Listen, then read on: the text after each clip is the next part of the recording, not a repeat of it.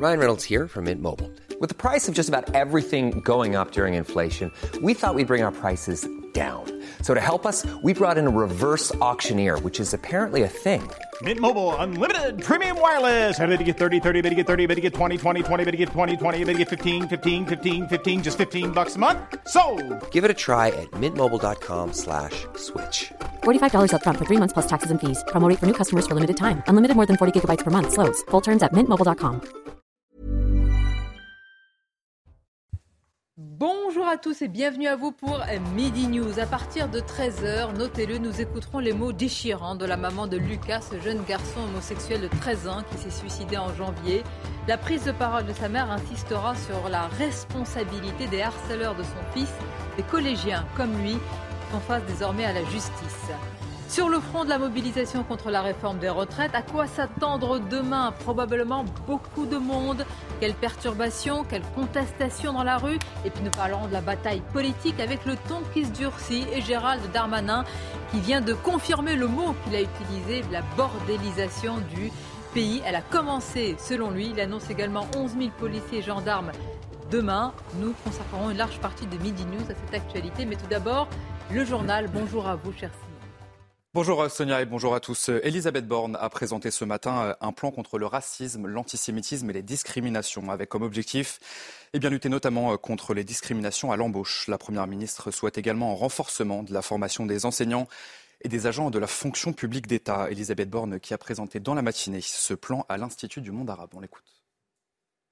Nous allons renforcer la formation initiale des enseignants en matière de lutte contre le racisme, l'antisémitisme et les discriminations liées à l'origine, et organiser une journée obligatoire de formation pour tous les personnels pédagogiques des établissements scolaires tous les cinq ans. J'ajoute que les agents de la fonction publique seront formés et que nous donnerons des outils de formation au secteur privé. Et puis, euh, trois semaines après le suicide de Lucas, 13 ans, sa mère sort du silence. Elle va s'exprimer euh, dans une heure en direct sur CNews, donc à 13h. Cet adolescent s'est donné la mort le 7 janvier dernier après avoir été harcelé dans son établissement scolaire en raison de son homosexualité. Et on va aller sur place à Épinal dans les Vosges retrouver nos envoyés spéciaux Jeanne Cancard et Fabrice Elsner. Bonjour Jeanne, pour la toute première fois, la mère de Lucas va s'exprimer à la télévision. Oui, Simon, pour la première fois devant les caméras depuis le drame survenu il y a maintenant plus de trois semaines. Il y a deux jours, cette mère de famille s'est confiée dans le quotidien Vosges Matin, dans lequel elle expliquait que selon elle, tout n'a pas été fait pour sauver son fils. Aujourd'hui, elle veut que justice soit faite. Elle qui avait à plusieurs reprises émis des signalements de harcèlement auprès de l'établissement scolaire. Cette maman qui veut aujourd'hui faire de la lutte contre le harcèlement scolaire et l'homophobie les combats de sa vie. Elle veut porter un message d'espoir. Une marche blanche sera organisée ce dimanche ici à Épinal en mémoire du jeune adolescent. Dans le même temps, l'enquête se poursuit. Quatre jeunes adolescents âgés de 13 ans, deux filles et deux garçons vont être jugés pour harcèlement scolaire ayant entraîné le suicide. Merci beaucoup Jeanne Cancard et merci à Fabrice Elsner qui vous accompagne sur place. À la veille d'une nouvelle manifestation contre la réforme des retraites, c'est le baptême du feu pour les députés. Le texte est débattu en ce moment même en commission à l'Assemblée nationale. 7000 amendements ont été déposés, 6000 par la NUPES, mais 5600 ont été retenus. Le secrétaire général de la CFDT, Laurent Berger, compte sur le Parlement pour faire bouger les choses. On l'écoute. Le Parlement est légitime. Il est la représentation du peuple.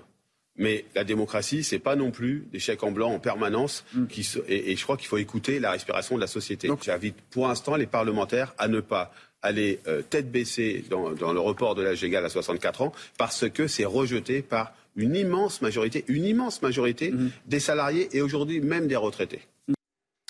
Et en marge de cette manifestation, Gérald Darmanin annonce 11 000 policiers et gendarmes mobilisés dans toute la France dont 4 000 dans la capitale. On va écouter le ministre de l'Intérieur. Il était à Marseille ce matin. Il y a demain 11 000 policiers et gendarmes mobilisés partout en France, dont 4 000 rien que pour Paris. Ces 1 000 euh, policiers et gendarmes supplémentaires par rapport à la journée que nous avons vécue de manifestation de la semaine dernière. Il est évident que euh, ceux qui s'en prendraient euh, aux policiers, aux gendarmes, aux autres manifestants, euh, aux biens, seront interpellés. Mais je veux constater que les organisations syndicales avec lesquelles nous avons d'excellents rapports d'un point de vue de, de sécurité jouent parfaitement le jeu. Et voilà pour euh, ce tour de l'actualité à midi. Place au débat. Midi News, c'est avec vous, Sonia Mabrouk et vos invités. Exactement. Et nos invités autour de cette table, Jérôme Jiménez nous accompagne. Bonjour à vous. Merci d'être là. Porte-parole IDF, UNSA Police. Et bien sûr, nous allons parler du dispositif policier et de gendarmes qui a été annoncé par le ministre de l'Intérieur pour demain pour la mobilisation face à la réforme des retraites. Philippe Doucet nous accompagne. Merci Philippe Bonjour, Sonia. Bonjour à vous.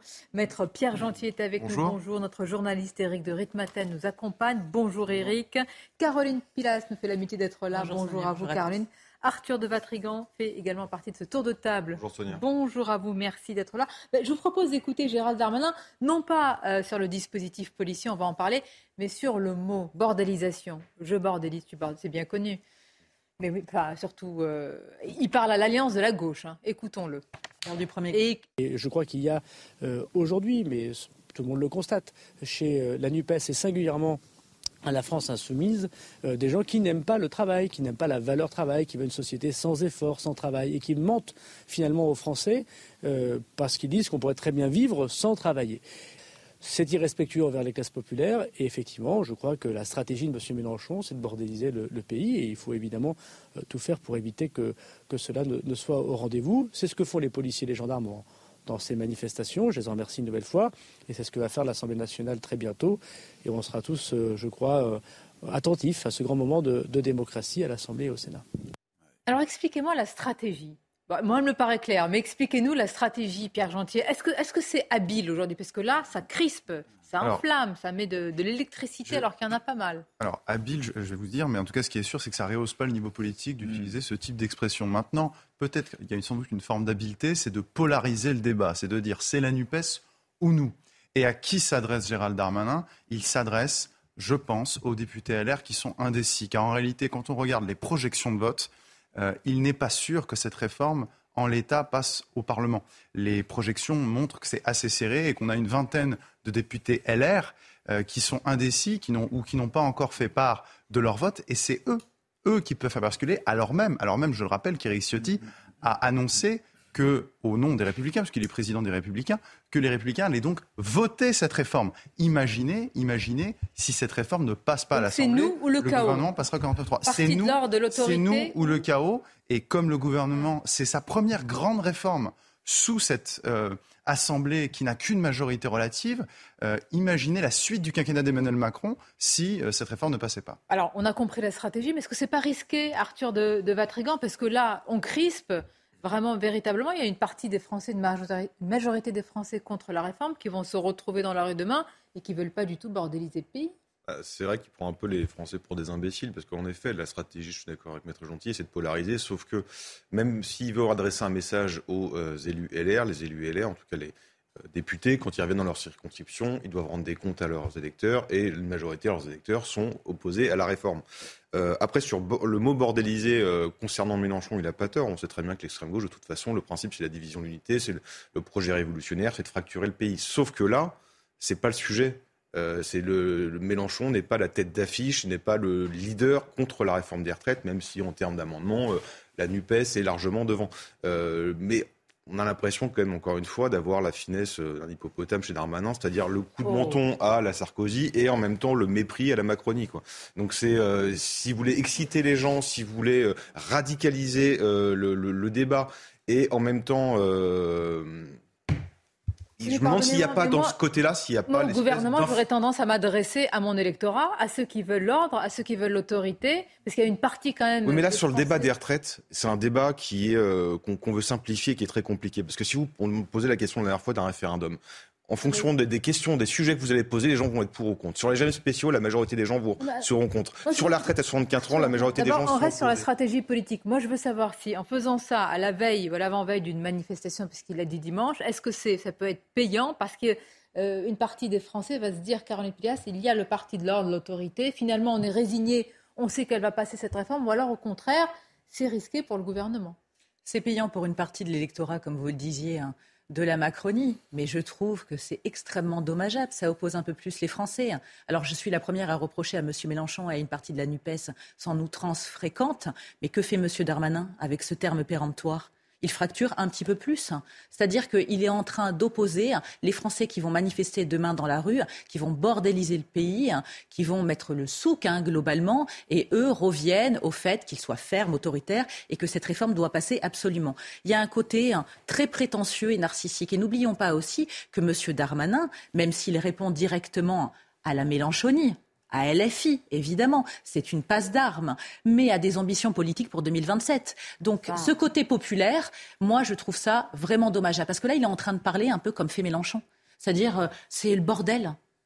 Il ne peut pas employer d'autres termes, ou ils ne peuvent pas essayer de calmer le jeu, justement, raison gardée. Moi je suis assez choquée de cette stratégie politique. Ça vous choque, Philippe? Parce que là c'est vraiment le il y a deux c'est un peu le, pense, le rouge qui tâche. Maître, là. on voit bien évoqué tout à l'heure. Euh, bon, moi, d'abord, je pense qu'un responsable politique, il faut qu'il fasse attention aux mots qu'il emploie, parce que si on peut tous tomber dans la vulgarité, c'est pas comme ça qu'on élève le niveau du débat. Ça, c'est le premier point.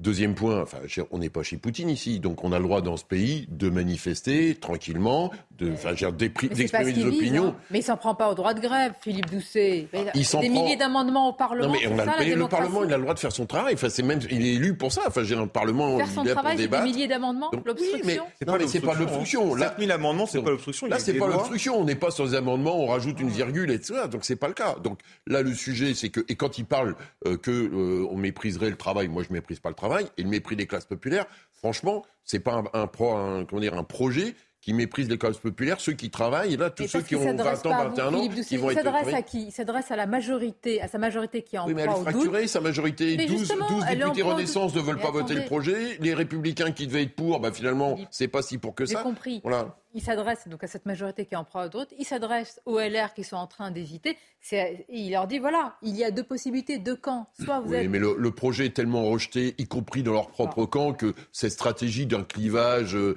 réinstaller un clivage, à mon avis, je suis pas sûr que ça va vraiment accrocher. Que se passe-t-il à l'Assemblée nationale? Nous sommes avec notre journaliste Elodie Huchard. Justement, Elodie, le ministre de l'Intérieur, a pointé d'ores et déjà, dit-il, et c'est son mot, la bordélisation qui a commencé du fait de ces euh, très très nombreux amendements déposés et qui vont continuer à l'être par, euh, par la NUPES.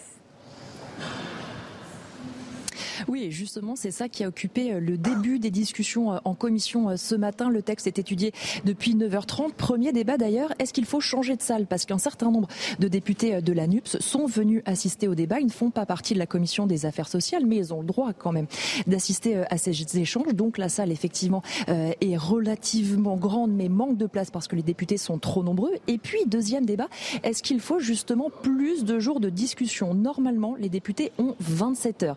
Depuis ce 9h30 jusqu'à mercredi minuit. Mais il y a 5693 amendements qui ont été retenus en 27 heures. Je vous fais le calcul, il faudrait étudier un amendement toutes les 16 secondes et évidemment, ça n'est pas possible. Donc on voit bien que cette bordélisation dont a parlé Gérald Darmanin, eh bien c'est ça qui a occupé la forme avant le fond finalement sur cette réforme. Alors sur le fond, pas de grande surprise ce matin. La gauche explique qu'elle ne veut pas de ce texte. La droite, évidemment, les républicains espèrent peser, mais toute l'opposition déplore qu'on s'intéresse à l'aspect financier de cette réforme et pas à l'aspect humain. Et puis surtout, l'opposition a conscience qu'elle a avec elle l'opinion publique. Mathilde Panot, la présidente des Insoumis ici à l'Assemblée, expliquait au gouvernement plus vous parlez, plus les Français sont contre cette réforme. Alors évidemment, du côté de la majorité, on tente de tenir bon. La première ministre l'a rappelé, 64 ans, ça n'est pas négociable.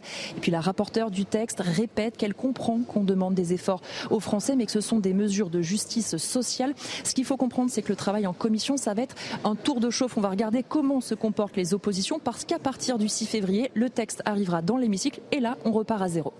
Merci beaucoup, Elodie Huchard. Et on voit bien que le gouvernement veut que la bataille, si je puis dire, se passe au Parlement et pas dans la rue, parce que c'est la crainte. On va parler du dispositif de sécurité, police et gendarmes dans quelques instants, Jérôme Jiménez. Mais c'est vrai que quand on utilise ce, ce type d'expression bordélisée, qu'on dit qu'il y a un camp, celui du travail, et puis euh, le gauchisme, paresse et, bobo, euh, ça peut être de nature, je ne vous demande pas là l'analyse politique, hein, vous êtes sur le terrain, c'est très important, mais vous-même, euh, vous allez peut-être manifester demain, vous serez parmi les, manifestants. Comment vous prenez ce genre de, propos aujourd'hui? Non, mais ce, qu'il faut surtout éviter, vous l'avez bien dit, hein, c'est qu'il n'y ait pas de crispation et qu'il y ait des bonnes intentions. Hein. je, vous, le répète tout le temps, il, il va y avoir des milliers de personnes sur la voie publique. Et l'intérêt premier, c'est que cela se passe bien. Et euh, je ne sais pas si je ne vais pas commenter ces, paroles politiques ou ces mots qui sont employés. Nous, euh, on souhaite vraiment que ça se passe bien. On sait qu'il va y avoir du monde et on va mettre un dispositif de, sécurité ambitieux et sérieux devant. Et qui a progressé depuis la fois dernière. Ça veut dire que le gouvernement et les autorités attendent plus de monde. Écoutons à ce sujet le ministre de l'Intérieur. Il y a demain 11 000 policiers et gendarmes mobilisés partout en France, dont 4 000 rien que pour Paris ces 1000 euh, policiers et gendarmes supplémentaires par rapport à la journée que nous avons vécue euh, de manifestation de la semaine dernière. Il est évident que euh, ceux qui s'en prendraient aux policiers, aux gendarmes, aux autres manifestants, aux biens, seront interpellés. Mais je veux constater que les organisations syndicales avec lesquelles nous avons d'excellents rapports d'un point de vue de sécurité jouent parfaitement le jeu. C'est un signe, hein. c'est-à-dire que là, il y a une vraie montée en puissance attendue pour demain. Oui, il y a une montée en puissance. Après, euh, M. Darmanin, le ministre de l'Intérieur, l'a bien expliqué, euh, il parle aussi de la communication et l'intérêt euh, de travailler avec les, les, organisations syndicales. Pourquoi les services d'ordre ont son rôle à jouer, les gendarmes et policiers ont leur rôle à jouer. C'est très important qu'il y ait une coordination et une complémentarité pour tous les acteurs de la sécurité lors des manifestations qui, je vous le rappelle, le rôle premier des policiers est d'assurer la sécurité des personnes dans le cortège et euh, que la manifestation se passe bien. Il y a un autre petit élément qui est aussi important, le trajet. le ah, parcours. On, va être sur la rive gauche. Là, vous parlez on a un petit peu moins l'habitude. Exactement. C'est vrai que le secteur République, Bastille, Nation, les commerçants sont habitués aux manifestations. Là, on a déporté euh, le trajet. On est sur un secteur complètement différent. Donc ça va être euh, très très important demain. Donc le coup d'envoi, ce sera euh, en tous les cas dans la capitale euh, à partir de 14h, place d'Italie, pour aller jusqu'à la place. Voilà, exactement. Oui, place Vauban. Place Vauban dans le 7e arrondissement. Sur la rive gauche, les manifestations, il y en a. Oui, il y en a. Sauf que ce n'est pas des manifestations de gauche qui se terminent dans la violence. Donc en fait, on n'est pas habitué à des débordements de manifestations sur la rive gauche. Mais les manifestations, il y en a toujours eu plein sur la rive gauche on va voir la carte justement du, trajet, puisque c'est vrai, on va préciser que euh, la fois dernière, c'était donc, euh, mes souvenirs, c'était place. Euh, place, place, la, République, pour aller place de la Nation, ce qui était quand même un, projet, un, trajet qui était assez, assez conséquent. Et là, mais on qui, a, dû être, qui a dû être doublé vu le nombre de manifestants. Du coup, les gens sont aussi passés par boulevard Voltaire. Il y a eu deux On a même dû. C'était surtout lié en fait aux quelques, aux deux épisodes d'affrontement où il y a eu l'itinéraire bris qui a été emprunté au départ de République pour que le cortège puisse, puisse démarrer. On va en parler. Oui, Eric de Ça passe pas loin de Matignon, ce qui est un symbole. Il hein. ne faut pas oublier que Boulevard des Invalides, c'est là où part la rue de Varennes euh, en direction de Matignon. Et pas loin de l'Assemblée nationale aussi. Voilà. Ah on parle de Paris, mais ce qui va être très important comme indicateur demain, euh, Pierre Gentier, c'est aussi dans les villes, les petites villes, les villes moyennes, dans certaines euh, communes, dans certaines zones. On n'a pas l'habitude de voir une telle mobilisation. Et véritablement, hein, on a différents capteurs, nos journalistes qui nous disent qu'il y a beaucoup de préparation, de gens qui vont descendre dans la rue et des gens qui n'ont pas forcément parfois l'habitude de manifester. C'est ce qui avait marqué, c'est-à-dire qu'on avait des gens qui étaient dans les manifestations et c'était leur première manifestation, mais ce qui a le plus marqué, c'est que dans des petites villes, on avait vraiment une surreprésentation. Euh, dans des villes de 10-15 000 habitants, euh, euh, vous aviez des manifestations, alors ça glanait sans doute aussi des villages aux alentours, mais des manifestations de 3 000, 4 000 personnes. Donc effectivement, c'est assez impressionnant. C'est surtout que ça fait longtemps qu'on n'avait pas eu des manifestations de ce type. Je rappelle qu'on a eu un contexte Covid qui a quand même congelé les questions sociales pendant temps. Et là, c'est vrai qu'il y a cette éruption sociale qui arrive. Et, c'est tout à fait surprenant. Enfin, tout à fait surprenant. Non, c'est pas si surprenant, mais c'est assez marquant de voir euh, ces mobilisations un peu partout en France et pas seulement à Paris, c'est vrai. Il faut toujours espérer qu'elles se passent bien. S'il y a des blocages, Éric de Ritmaten, si le pays, alors là pour le coup, est bordélisé, comme dit le ministre de l'Intérieur, si véritablement ça continue la galère dans les transports, dans les écoles, etc., qui sera perçu comme étant comptable d'un tel blocage? C'est la, durée, c'est la durée. C'est importante. C'est, la durée. Euh, rappelez-vous, en 95 ou en 2010, euh, ça avait duré trois semaines, un mois. Donc c'est la répétition. Et en fait, les syndicats jouent là-dessus. Après, c'est aussi la mobilisation du privé. Est-ce qu'elle sera présente dans la rue demain? Il hein, ne faut pas oublier que c'est un peu toujours les mêmes administrations euh, et les mêmes entreprises publiques hein, qui, défilent. Voilà, donc même si bien sûr la réforme est contestée, euh, on n'a pas tellement de privés pour l'instant qui, euh, qui, descendent dans la rue. Alors qui sera comptable?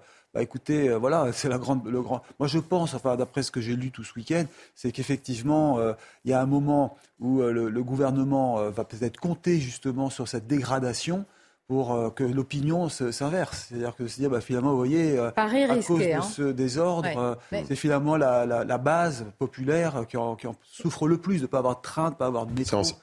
C'est en ça qu'on a intérêt, pour les manifestants, à ce que ça, les choses se passent bien. Parce que du coup, un des éléments qui dégrade l'image d'une revendication, c'est quand il y a des heurts, des agressions, des dégradations de biens. Donc il est extrêmement important, vous l'avez rappelé, qu'entre les services d'ordre des syndicats et les forces de police et de gendarmerie, que les choses se passent bien. L'autre aspect, il peut y avoir l'histoire du public-privé, mais il y a aussi ce qui vient d'être évoqué précédemment, c'est que là, tous les camarades que j'ai eus qui étaient dans les régions, ils n'avaient jamais vu ça depuis des années et des années. Donc, dans énormément, enfin, sur l'ensemble de la France. Mais il y a quand même un paradoxe. Vous avez une majorité des Français qui est contre cette réforme des retraites, et quand vous voyez dans les détails des sondages, dans les nuances, vous avez une majorité des Français qui savent ou qui admettent qu'elle va passer, Arthur de Vatrigan, comme une forme de, de résignation, de se dire, bah, finalement, on sait que ça va passer, mais on marque le coup. La résignation est due à 5 ans, à un quinquennat précédent où euh, les députés étaient juste une caisse d'enregistrement. Or là, ce n'est pas le cas. Et c'est la première grande loi où il va y avoir un vrai débat à l'Assemblée. Et à tel point qu'on voit même chez des LR des revirements. Et l'importance des mobilisations euh, dans les régions, dans les moyennes villes, ça, ça va être pris en compte par les députés. Parce qu'ils doivent, ils doivent encore une fois rendre des comptes. Et donc, ça change tout. Parce que quand on, vous revenez dans votre circo et que vous avez fait un vote, bah, vous en prenez plein la tronche derrière. Donc, la mobilisation, ce qui va compter, je pense, c'est plus c'est bien plus que le nombre à Paris où on sait qu'il va y avoir un débat de chiffres, c'est le, de la région, dans les villes moyennes. Et honnêtement, là, l'Assemblée, entre ceux qui veulent envoyer des plombs à Macron, le MoDem, Renaissance, euh, quoi, Horizon, pardon, je confonds toujours les deux, et euh, les députés LR qui seront espèce d'entre deux, parce que euh, il va y avoir la, loi immigration derrière, donc euh, passer deux fois pour un supplétif de la Macronie, c'est compliqué. Donc honnêtement là, c'est, je pense, c'est en train de changer justement. Le, je pense que euh, on va, les Français n'envisagent plus que ça soit si évident que ça que la loi passe. Malgré ce que dit Mme Borne en expliquant que c'est pas négociable avant que ça passe à l'Assemblée. Dans l'état d'esprit, il y a un genre de bis repetita, surtout en région des Gilets jaunes. Souvenez-vous des Gilets jaunes du départ. La genèse, hein, c'était à cause du pouvoir d'achat et de la hausse du carburant. C'était une vraie injustice sociale. Et nous sommes tous conscients qu'il va falloir travailler plus pour sauver notre système des retraites, le régime des répartitions. Mais il fallait faire du cas par cas en fonction des domaines professionnels. Et ce qui a péché, pour moi, c'est vraiment tout ce qui a trait à la pénibilité, et au travail, chômage. Est-ce que c'est intéressant J'ai entendu dire Mathilde Panot qui a euh, dit tout à l'heure, plus les ministres parlent, plus ils viennent s'expliquer, plus ils font comme ils de la pédagogie, eh bien, plus le, la fronde s'amplifie. Et j'ai vu que dans les sondages, les femmes, de plus en plus. Eh ben, Parce qu'il y a une médiocrité en termes de communication. La tactique politique, moi je reviens là-dessus, a été catastrophique. On peut entendre. De parler de l'urgence financière simplement, de l'aspect comptable. Mais écoutez, qu'on arrête de nous dire à chaque fois, pardonnez-moi. La pédagogie. arguments. Non, non, mais Elle est nécessaire cette réforme et il y a une urgence financière. Non, mais ça, on en est tous conscients. Simplement prendre les gens de haut, comme l'a fait beaucoup la Macronie, c'est ça qui n'est pas passé encore. Mais c'est la marque, Même, pas, la Macronie. Quand elle évoque la question des femmes, vous ne pouvez, pas être en surplomb comme ça. Quand vous avez euh, les premiers de cordée qui sont, euh, qui sont pris toute la crise Covid, qui font tourner, enfin, Il y a tout, le monde voit les carrières hachées, le temps partiel. Les, tout le monde a fait ses calculs. Bah oui. Donc il n'y a pas besoin d'expliquer. En fait, on a fait nos calculs et on sait. C'est à partir de là, parce qu'il leur dénie, aux gens un avis politique. Si, si on écoute les porte-paroles du gouvernement, c'est les gens n'ont pas compris, il faut qu'on fasse de la pédagogie. Alors il faut qu'on leur dise non, ce n'est pas une question de pédagogie. Il y a un effort à faire accepter. non mais là, ça fait un bout de temps qu'on en parle de cette réforme des retraites. Pardon, je pense qu'on a suffisamment été, euh, et nous ici sur le plateau, on s'est quand même assez bien enseigné sur tous les chiffres qui ont été matraqués, sur les rapports qui ont été faits. C'est bon les gens ont un avis politique. Donc maintenant, c'est pas avant-hier, quand on entend le porte-parole du gouvernement qui nous dit, il faut, ou Clément Beaune, pardon, qui nous dit, il faut faire de la pédagogie. Non, arrêtez de prendre les gens D'accord, donc la bataille de l'opinion est perdue. Mais attendez. Je pense Macron est dans une logique, il n'y a pas d'alternative. Il est dans une logique qui pense qu'une logique libérale classique, il n'y a pas d'alternative, vous rentrez dans la seringue eh ben, les gens ils disent non. D'ailleurs, une partie de la révolte vient peut-être au-delà du projet des réformes des retraites. Il vient en disant si, si, il peut y avoir d'autres choix qui sont faits. Il doit y avoir un débat politique dans ce pays, pas simplement un débat techno. Absolument. Bah, pardon, alors, alors qu'il n'y ait pas une pluie d'amendements pour qu'il y ait un débat démocratique et politique. Non, mais vous êtes marrant, vous me dites qu'il faut qu'il y ait un Deux exemples. Réforme des retraites 2020, 40 000 amendements déposés. Là, il y en a 7 000. Réforme, une loi sur l'énergie passée en 2006, 137 000 amendements déposés. Là, c'est l'obstruction. Là, vous en avez 7 000. Et donc, une partie va être retoquée parce que ça concerne l'augmentation du budget et c'est le seul le gouvernement peut le 44. On va marquer une pause et on va revenir avec vous et, et, tous nos invités. Alors moi, ce qui m'intéresse, les mairies. Les mairies avec l'appel à, à fermer les mairies. Est-ce qu'il n'y a pas un devoir de neutralité et de continuité des services publics ou est-ce que bah, les maires, comme euh, les citoyens, ont le droit, peut-être même pour certains le devoir, de manifester quand ils ne sont pas d'accord On va voir aussi quelles sont les perturbations. C'est vraiment un mardi noir dans les transports et vous verrez que de nombreux Français disent bah, écoutez, télétravail, on ne va même pas essayer de venir. Merci d'être avec nous. Notez-le à partir de 13h. Nous suivrons la conférence, euh, la prise de parole de la mère, de la maman de Lucas, qui c'est ce jeune garçon homosexuel qui s'est suicidé. Elle va revenir sur son combat justement contre le harceleur de son fils. Ce sera à partir de 13h. Pour l'heure, on poursuit sur le front de la contestation contre la réforme des retraites. Mais tout d'abord, les titres, c'est News Info. Audrey Berthaud. Les saisies de faux billets en euros sont en hausse en 2022, avec en majorité des coupures de 20 et 50 euros. Au total, presque 400 000 fausses coupures ont été retirées de la circulation l'an dernier, soit une hausse de 8,4% qui reflète la reprise de l'activité économique en 2022 après la levée de la plupart des restrictions liées à la pandémie de Covid. Vinci Autoroute va faire un geste sur les tarifs des péages des trajets courts. Les tarifs des péages autoroutiers doivent augmenter de près 5% au 1er février, c'est-à-dire mercredi. Vinci Autoroute a donc décidé de bloquer sur l'ensemble de son réseau les tarifs de péage de 70% des trajets de moins de 30 km. Et puis le tableau, la partie de bateau de Gustave Caillebotte, considéré comme un trésor national, intègre le musée d'Orsay à Paris aujourd'hui. Le tableau sera également exposé dans plusieurs musées français dans le cadre d'une célébration nationale autour des 150 ans de l'impressionnisme. Merci pour les titres. À 13h, nous écouterons la prise de parole de la maman de, de Lucas. Séverine, meurtrie et dévastée par la disparition de son fils. Elle va euh, bien mettre en avant son combat contre le harcèlement, alors que les harceleurs de son fils font face à la justice. Nous en parlerons. Pour l'heure, on va rester sur l'actualité de la contestation de la réforme des retraites avec cet appel aux mairies de fermer. On va écouter dans un instant Fabien Roussel. Mais Éric de Ritmaten, j'ai envie de vous dire, mais qui est l'allié encore du président pour euh, mener cette réforme des retraites? Qui? Bah dans les sondages, 40%, c'est ça? 35% qui, qui, sont pour la réforme? Oui. Euh, non, mais voilà, c'est une, une question, en fait. Moi, je pense que c'est plus un combat politique. Emmanuel Macron s'est dit, il faut y aller. On fera ce report de l'âge légal à, à 64 ans. Mais euh, il y avait peut-être d'autres solutions. Hein. Vous savez, je, il faut jamais oublier une chose, c'est qu'il s'est mis à dos les organisations syndicales et que ces retraites ont été créées par les organisations syndicales et par le patronat. On l'oublie, ça. Mais ce système, justement, c'est un système paritaire et que pour cette réforme, ils n'ont pas été euh, mis dans la boucle. Et d'ailleurs, ils l'ont fait payer cher, hein, parce que quand j'assistais aux réunions à Matignon, et les syndicats venaient à tour de rôle, ils ressortaient, ils étaient dépités, euh, ça ne passait pas, quoi, si vous voulez. On sentait bien que même euh, Elisabeth Borne, qui est pourtant euh, prête à discuter, bon, elle avait cette feuille de route et elle s'y tenait. Donc, ce n'était pas des négociations, ce n'était pas des discussions, c'était voilà, on est devant une liste, on va faire ça, un point c'est tout. Et ça, ça a vraiment créé cette friction et cette opposition qui se renforce. On verra demain, mais on sent quand même qu'il y a un poids maintenant qui, qui devient un peu. Avec les maires qui peuvent aussi rejoindre et les mairies qui pourraient fermer, en tous les cas, Anne Hidalgo euh, à Paris affirme qu'elle va suivre l'appel qui a été lancé par Fabien Roussel, qui nous a dit hier au grand rendez-vous qu'il pourrait y avoir une centaine de mairies qui va suivre ce mouvement. Écoutons-le. Il y aura plusieurs centaines de mairies qui ou fermeront symboliquement, ou permettront à leurs agents d'aller manifester sans perte de salaire, ou déposeront des banderoles. De mairies. Ils ne... Oui, je pense que ce Ça sera de, Fabien de plusieurs Roussel, centaines de sur mairies. la neutralité d'une mairie quand même. mais ça devrait interroger d'abord. des services publics. Ça devrait d'abord interroger le gouvernement sur la profondeur de la colère qui existe dans le pays et qui va au-delà du rejet de cette réforme des retraites.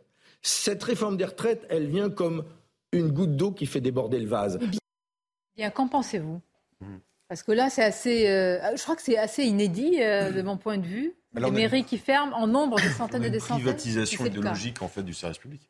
Parce qu'au nom d'une idée, la mairie euh, s'octroie le droit de ne pas assurer la continuité du service public. Et en plus, ce qu'a dit Fabien Roussel, d'assurer le paiement des grévistes, des salaires des grévistes. Donc, bon, bah, bah, la, la- la- la mairie sort de son rôle.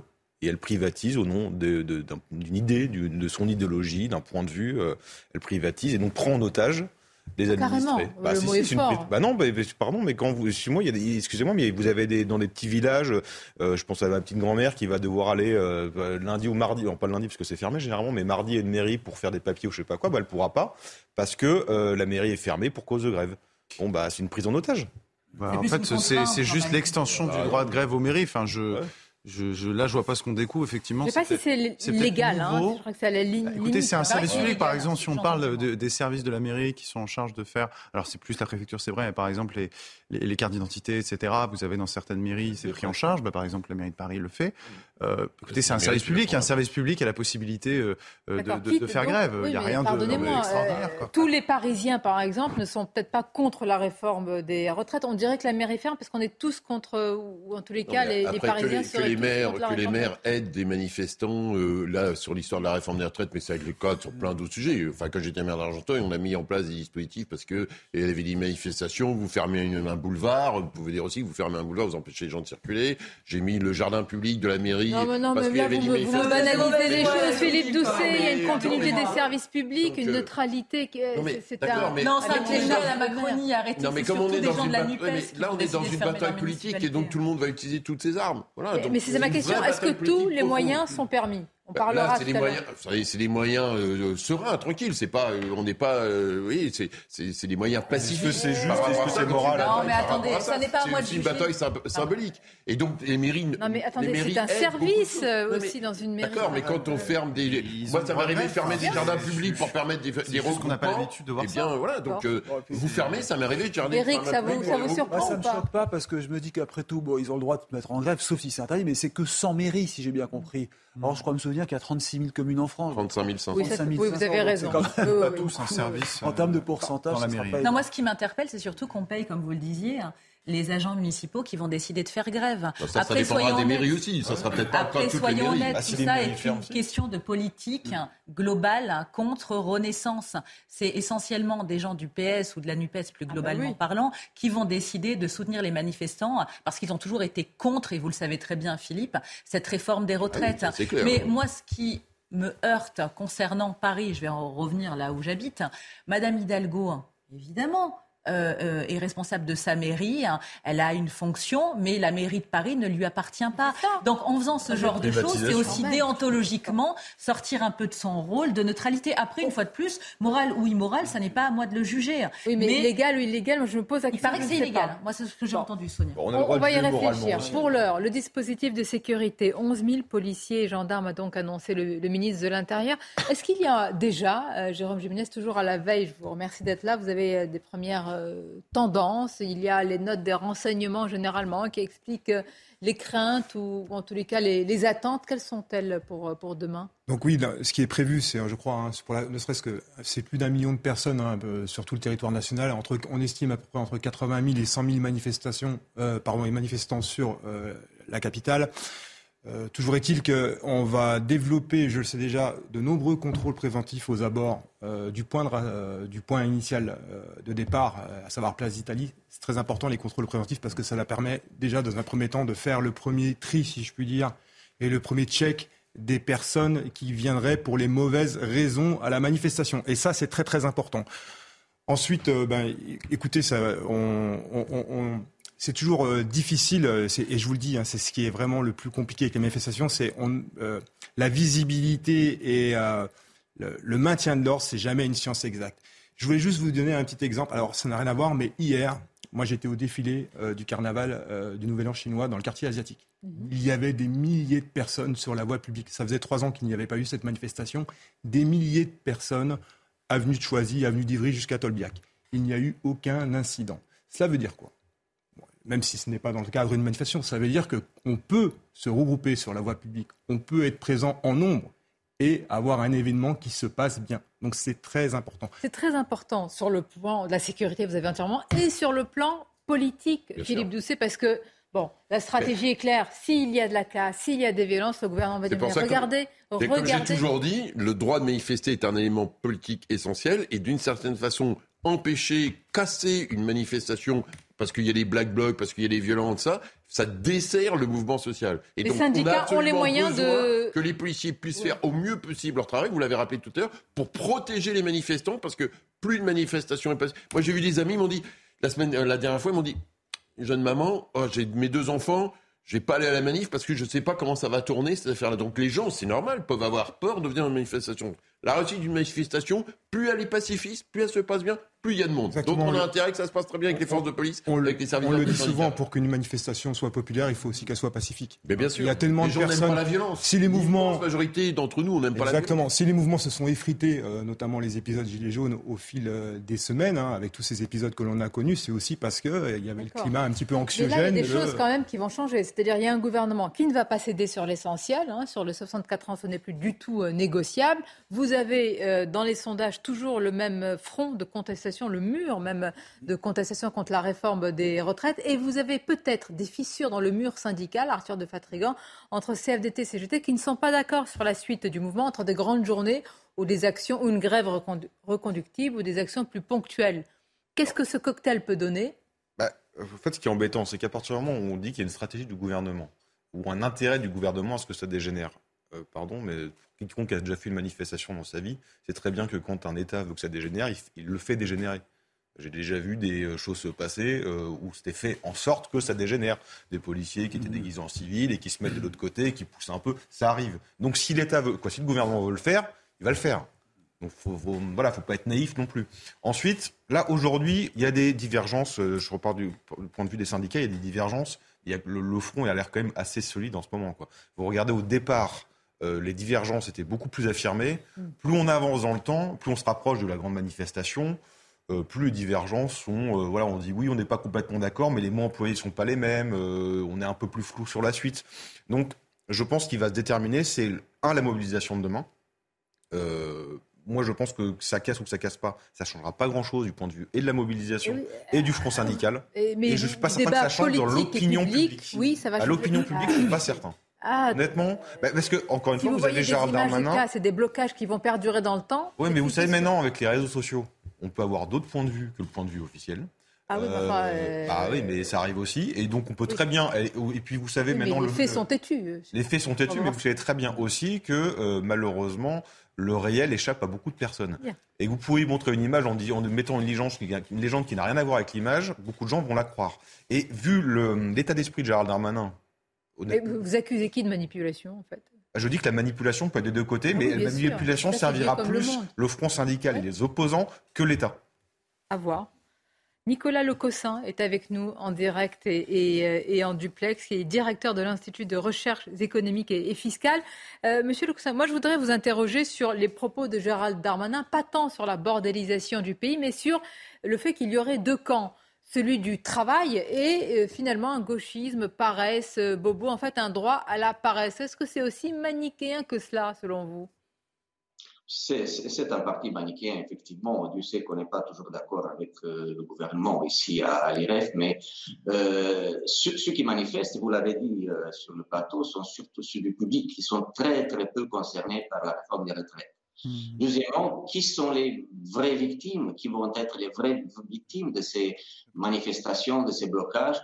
Ce sont les petits gens qui travaillent, des, des, des, des employés du privé, les petits entrepreneurs, les commerçants qui doivent faire du chiffre d'affaires et que personne euh, ne va rembourser, que personne ne va payer, euh, contrairement à ce que certaines mairies ont annoncé pour, pour payer leurs employés. Donc, de ce point de vue, effectivement, euh, M. Darmanin a raison. Il, a raison. Euh, vous vous dites que ceux qui manifestent ne sont pas forcément les plus, enfin le million de gens ou plus qui a été dans la rue et ceux qui seront dans la rue demain ne sont pas les premiers concernés par cette réforme des retraites? Non, pas du tout. D'ailleurs, la, la- la vidéo de, de, de M. Guérini, du ministre Guérini, vous savez, qui a circulé ce week-end, qui, a- qui a fait beaucoup de bruit, M. Guérini le dit clairement.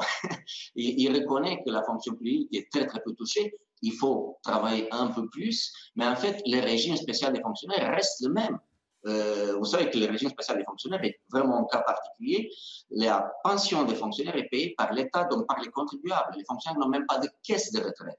Et ça va continuer. Donc, ce n'est pas, ils ne sont pas du tout concernés par euh, le fait de payer plus, d'avoir de cotiser plus. C'est complètement faux. Pareil pour ceux qui euh, dépendent des régimes spéciaux, auxquels SNCF, EDF, RATP, auxquels on va appliquer ce qu'on appelle la clause du grand-père c'est-à-dire ceux qui vont commencer à travailler l'année prochaine, qui seront concernés dans 43 ans, donc ça fait quand même euh, longtemps. Bah, c'est intéressant. Euh, Nicolas Lecossin, restez avec nous, je vais faire réagir Eric de Ritmaten. C'est le cas, les, premiers manifestants sont les moins concernés par la réforme des retraites. Je le disais il y a encore 5 minutes, euh, c'est toujours les mêmes entreprises, SNCF, RATP, Fonction publique, demain un peu Air France, alors qu'ils sont loin d'être concernés. Mais si vous voulez, moi j'oublie pas une chose, on parle de retraite la capitalisation, elle existe en partie pour les fonctionnaires. Hein. ça s'appelle la, la RAF, euh, la RAF, retraite additionnelle des fonctionnaires. Vous, avez aussi la préfond, tout le monde connaît la préfond, la caisse prévoyance fonction publique. Ça, eux, ils, ont négocié leur propre, leur propre système. Et dedans, vous avez quatre syndicats, CFDT, CFTC, CGC, Force ouvrière mais pas la CGT. Eux ont créé le système de capitalisation. Donc vous voyez, et euh, aujourd'hui, alors bien sûr, je sais bien que c'est le report de l'âge légal qui est, dénoncé. Hein, ça, c'est quand même aussi un autre problème, ça c'est vrai.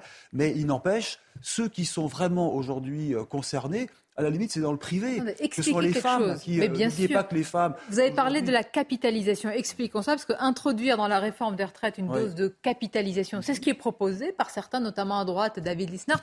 C'est un sujet tabou. Et pourquoi l'est-il C'est tabou parce que le capital est mal vu en France. Hein. C'est les relents de la Révolution française. Dès que vous mettez de l'argent de côté, vous êtes considéré comme riche et c'est mal vu. Mais la capitalisation, c'est j'ai 20 ans, j'ai envie de mettre 200, 300 euros par mois, si je peux, bien sûr. Et donc, vous allez vous faire un petit capital petit à petit. Alors, ça, remonte à il y a loin. Rappelez-vous, c'est maintenant loin, le PER Balladur. Vous vous rappelez, le plan ah d'épargne retraite. À peine avait-il été créé qu'il avait été modifié, remplacé. À l'époque, c'était Pierre Bérégovoy. Ça avait été. Il y a eu tellement de moutures différentes qu'on n'y comprenait plus rien. Et puis, ce sont les personnes les plus âgées qui capitalisaient, non pas les jeunes. Alors que théoriquement, c'est aujourd'hui qu'on devrait inciter les jeunes à mettre un peu d'argent de côté. Et Lisnard, le maire de Cannes. Vous allez euh, inciter les jeunes à mettre un peu d'argent de bah, côté. La plupart qui sont euh, dans la rue, ils disent qu'ils veulent plus travailler déjà. oui, mais parce que vous savez pourquoi? Parce que, euh, parce que sur 100 euros, sur 100 euros, vous pouvez mettre 10 euros de côté.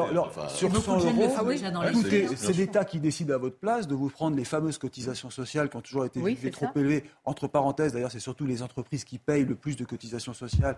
Et le salarié, on en paye beaucoup, mais moins. Donc l'entreprise joue un rôle important. Mais l'idée, ça serait euh, de pouvoir choisir, de mettre l'argent où on le veut. Alors, Nisnar dit 68% irait dans la retraite euh, par répartition existante actuelle pour s'assurer un revenu minimum de 1200 euros le moment de la retraite. Et le reste, on choisirait de le mettre sur un plan voilà, Philippe Doucet monte sur ses grands chevaux. alors là, vous avez dit un mot, mais alors tabou, capital, vous avez dit capital, capital. Il a dit capital. Le sujet, c'est pas ça, Eric, c'est que derrière, euh, je sais que c'est une vieille euh, lune de, de, de, la droite française qui espère faire un système américain en France, mais sauf que toute notre histoire, tout ce que nous sommes, est contre ça. Et puis par ailleurs, vous avez dit juste. dire quoi ah non, c'est entre 200 et 300 euros par mois. Mais qui aujourd'hui dans ce pays, dans les classes populaires, a les moyens de mettre 200 ou 300 euros par mois? Mais ça n'existe pas. Donc que M. Lisnard ou les retraités de Cannes puissent le faire, on est ravis pour eux, il n'y a pas de problème. Ils le font, ils ont des assurances ils achètent des appartements et ça. Il n'y a pas de problème. Mais la réalité aujourd'hui de 30% au moins des Français qui ont des fins de mois compliquées, ça n'existe pas. c'est un film qui n'existe pas. D'où c'est pas complètement ça, parce que le but c'est pas d'épargner en plus, c'est de dire les, vous avez euh, dans votre salaire vous avez tant qui part en retraite. Donc, au lieu de faire tout en répartition, vous allez faire une partie répartition, une moitié capitalisation. Donc, c'est pas un ajout. Et par, contre, le point de départ, c'est que quand ça a été pensé le système de retraite par répartition, 45, euh, euh, il y avait six actifs pour un retraité. Aujourd'hui, on est à 1,7 actifs pour un retraité. C'est-à-dire que le système de répartition aujourd'hui ne peut pas fonctionner sur le long terme. Bah, c'est tout. Vraiment, ça fait bah, 50 ans qu'on nous dit depuis qu'il met en place que le truc peut pas fonctionner. Et la preuve, c'est qu'on des ajustements. Mais qu'on ait des ajustements, on a bien fait nous la réforme Touraine. Donc personne, tout le monde sait très bien. Philippe, tout le monde sait que ce sera la dernière. Donc, ce sera jamais la dernière réforme. Non, ça sera pas la dernière réforme parce que on, dire, tous les 10 ans, tous les 15 ans, il y a une réforme des retraites parce que le, pays euh, bouge par rapport à ça. non, parce que vous avez moins de natalité et plus de retraités, c'est tout. Les jeunes dans la rue, c'est une vraie question. On les a vus, ils y étaient déjà la, fois dernière. Une question à ce sujet aussi, euh, Nicolas Le, le Vous entendez cette partie de la jeunesse qui vous dit, mais nous, on a une autre philosophie, une autre approche, et en particulier depuis la crise du Covid. On ne veut plus travailler comme ça, on veut du temps pour nos loisirs, et d'ailleurs pour ce que l'on veut. Est-ce qu'il faut l'entendre aussi, cette, euh, cette nouvelle approche, tout simplement? Ah, moi, je suis complètement effaré par le fait de voir les jeunes manifester euh, contre la réforme des retraites ou autre. Je ne sais pas, moi, à leur âge, je travaillais, je faisais des études, et je vois, on voit même des lycéens qui, qui font ça. Je ne sais pas ce qu'ils comprennent hein, de cette ah réforme des retraites.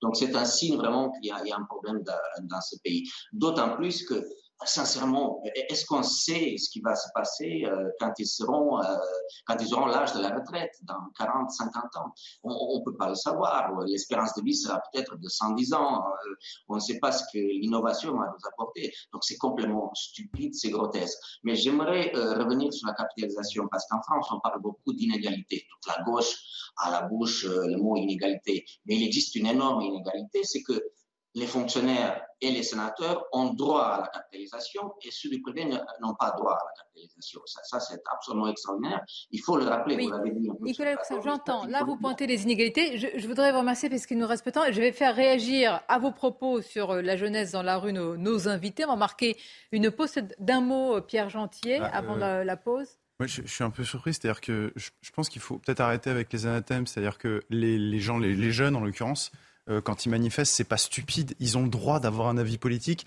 et de se préoccuper. C'est vrai que c'est loin dans 40-50 ans. Mais pourquoi dire que c'est stupide sous prétexte qu'ils sont jeunes et que ça les concerne pas? Ils ont un avis politique, on est d'accord, on n'est pas d'accord, mais ils ont le droit de manifester. Moi, je n'entends pas cet argument. On peut pas dire qu'il y a de l'anomie politique, que les gens s'intéressent à rien et quand, euh, et quand ils s'intéressent, leur reprocher qu'ils s'intéressent à quelque chose. C'est sur le discours. Vous avez entendu certains qui oui, disent certains, mais tout le monde n'a pas. Euh, la jeunesse, une classe d'âge, ça veut pas dire que tout le monde pense la même chose. La jeunesse est très diverse. La pause et on se retrouve sur ce sujet. Et puis nous suivrons également la, conférence de presse de la maman de, Lucas. Ce sera dans quelques instants à 13h. Restez avec nous, ces mots sont importants, euh, déchirants. Et aussi peut-être ça peut constituer aussi un, électrochoc salvateur pour certains. Pousser ceux qui sont dans cette situation terrible à parler, à dénoncer les harceleurs, en particulier à l'école. À tout de suite. Merci d'être avec nous. C'est une affaire euh, tragique, dramatique. Dans quelques instants, nous écouterons la prise de parole de la maman de Lucas, Séverine, meurtrie, dévastée par la disparition de son fils, de son bébé comme elle l'appelle. Elle va sortir du silence. Nous allons l'écouter, mais tout d'abord, le journal. Rebonjour à vous, Simon. Rebonjour Sonia et bonjour à tous. À la veille d'une nouvelle manifestation contre la réforme des retraites, c'est le baptême du feu pour les députés. Le texte est débattu en ce moment même en commission à l'Assemblée nationale. Et on va justement aller sur place retrouver à l'Assemblée Élodie Huchard et Laura Lestrat. Bonjour euh, chère Élodie. L'examen du texte a donc débuté euh, ce matin avec notamment 6000 amendements déposés euh, par la NUPES. Oui, et d'abord, le début des discussions, justement, a porté plutôt sur la forme. Est-ce qu'il faut changer de salle Parce qu'évidemment, les députés étaient assez nombreux. Et puis, certains députés, notamment de la France insoumise, qui ne siègent pas normalement dans cette commission, étaient euh, présents. Certes, ils en ont le droit, mais forcément, les places viennent à manquer. Et puis, vous l'avez dit, Simon, 5693 amendements à étudier en 27 heures. Cela fait, en théorie... Direct à Elodie, puisque la mère de Lucas s'exprime. Tout de suite, on l'écoute. Bonjour à tous. Euh, la maman Lucas, qui est ici présente pour la première fois, euh, entre guillemets, devant la presse, a pris la décision de vous parler aujourd'hui, compte tenu des nombreuses sollicitations dont elle a été l'objet, de manière directe ou indirecte, pression médiatique particulièrement difficile qui s'ajoute euh, à la perte tragique de son enfant, Lucas, qui a décidé de mettre fin à ses jours le 7 janvier dernier. À ce stade, je tiens tout de suite à cadrer les choses. Il n'y aura aucune réponse sur le fond du dossier pénal. Vous savez, euh, tout comme moi, que l'enquête a été clôturée, que les quatre auteurs présumés mineurs sont renvoyés devant le tribunal pour enfants d'Épinal.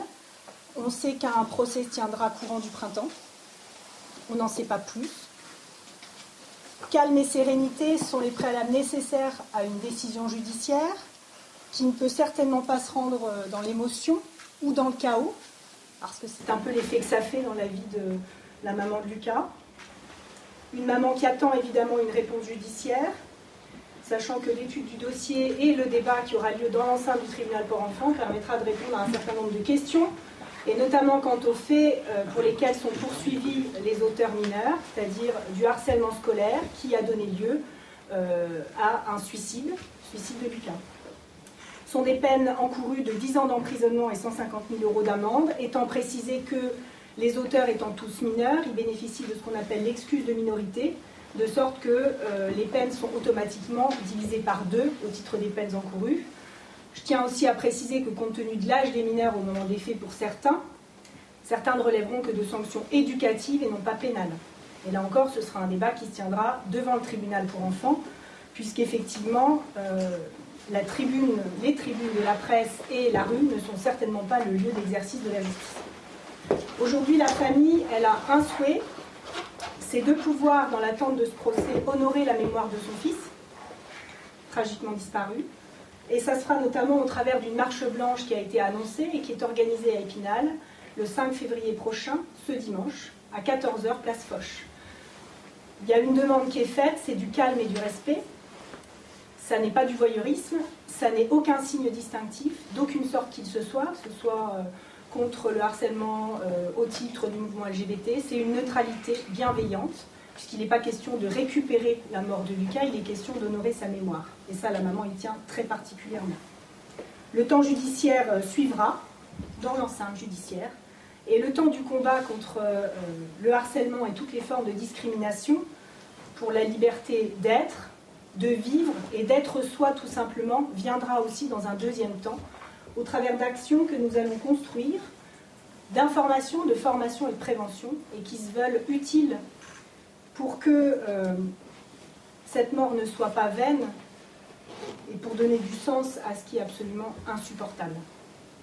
Voilà, alors quelques questions. N'insistez pas sur les éléments du dossier pénal, il n'y a aucune réponse qui vous sera donnée à ce stade, encore une fois. Euh, il va falloir que ce débat se, joue loyalement dans l'enceinte judiciaire, comme ça doit être le cas, et à huis clos, puisqu'on est en présence d'une victime, et on est aussi en présence d'auteurs qui sont mineurs. Il n'est pas question de les jeter en pâture euh, à des débats qui ne sont pas les leurs. Voilà, donc quelques questions, et je vous demande de, respecter euh, la maman du cas, et surtout voilà, de ne pas l'assommer, euh, c'est suffisamment difficile et j'insiste, si elle est là aujourd'hui devant vous, c'est parce que la pression a été telle qu'on espère que cette euh, réponse que vous aurez en direct, vous l'aurez une fois pour toutes jusqu'au procès. Il n'y aura pas d'autres prises de parole dans l'intervalle, c'est pas la peine de nous contacter.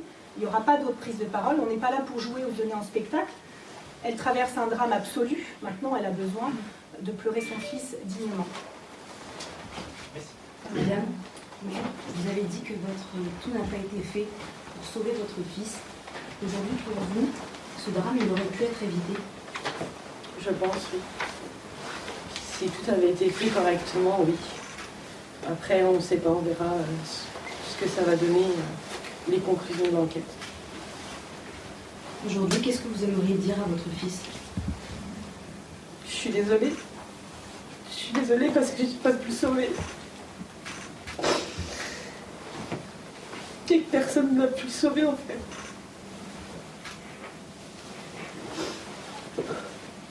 Le, fait, euh, le fait qu'il y ait euh, quatre jeunes qui étaient arrêtés, qu'est-ce que vous en pensez? Est-ce que dans le drame que vous traversez, ça apporte euh, peut-être un petit soulagement Qu'est-ce que vous en dites? Il n'y a pas que les quatre jeunes en fait. Donc, sur le combat, ça va être pour votre. Il n'y a pas que les quatre jeunes parce que il n'y a pas que eux en fait. Il n'y a pas que eux. Mais ça, ça sera, ça sera la justice qui va le décider. Donc euh, moi j'en pense rien. Pour le moment, je veux juste que mon fils y repose en paix, qu'on nous laisse et puis euh, et voilà, que justice soit faite et rendue pour lui. Aujourd'hui, c'est la colère qui prédomine. La colère, mais elle est intérieure. Donc euh, voilà, moi je veux juste être tranquille, je veux juste pouvoir. Ça fait trois semaines que. Ça fait trois semaines et voilà, on réalise toujours pas et euh, la colère elle va être mise à bon escient, elle va être. Euh, on va mener le combat derrière et on. On va pas s'en prendre à qui que ce soit, on va pas pointer qui que ce soit, ça c'est clair, parce qu'on a. Voilà, on est quand même assez mature, hein, enfin, on a autre chose, on a Lucas n'aurait pas voulu ça. qu'est-ce que vous, aujourd'hui, vous aimeriez dire aux harceleurs présumés de votre fils ou peut-être à leurs parents? J'ai rien à leur dire. Je parle même plus généralement sur... Sur les harceleurs en général arrêtez, mettez-vous à la place des harcelés et réfléchissez au mal que ça, fait, ça peut faire. Même une parole et tout, ça peut faire beaucoup de mal à certaines personnes. Et euh, il y a d'autres manières de, parler, de communiquer. Il y a, voilà, on, est libre, on est tous libres en fait. Que ça plaise ou que ça plaise pas, on est tous libres. Vous avez déclaré à nos collègues de Roche Matin que tout n'a pas été fait pour protéger votre enfant. Est-ce que vous en voulez aujourd'hui, vous, à la direction de J'en veux à personne pour le moment. Enfin, je suis pas dans, dans cette optique-là. Donc, euh, moi, je vous dis, c'est la justice qui fait euh, le travail derrière. Et euh, après, on mènera nos actions à côté. Et, tout dans la, légalité, en temps et en heure. Vous l'avez dit dès le départ, c'était évident pour vous que c'était à cause du harcèlement. Là, ça semble du coup euh, euh, se confirmer. Est-ce que vous pouvez nous en parler un petit peu C'est compliqué. Pour moi, oui, c'est le harcèlement qui, qui a été l'élément déclencheur. C'est ça et après on verra. Lucas se, non. Lucas se plaignait au quotidien de harcèlement On en reparlera de tout ça. C'est pas le Vous avez dit, vous avez émis plusieurs signaux. Est-ce que pour vous, le corps enseignant, l'établissement scolaire a fait suffisamment? Il aurait pu faire plus. Il aurait pu faire plus. Il aurait dû faire plus Oui. Oui. Ah oui, clairement. Ah oui, il y a des choses qui n'ont pas été faites. Donc oui, ils auraient dû faire plus. Enfin, c'est mon ressenti à moi. Qu'est-ce que vous auriez attendu justement de, l'éducation nationale dans les premiers appels que vous aviez lancés au début? Des, mesures euh, disciplinaires auprès de ses élèves. Plus tôt? Ah, bien, bien plus tôt, oui. Si je l'ai déclaré une fois euh, et que je l'ai redéclaré après, c'est qu'il fallait peut-être réagir quand même.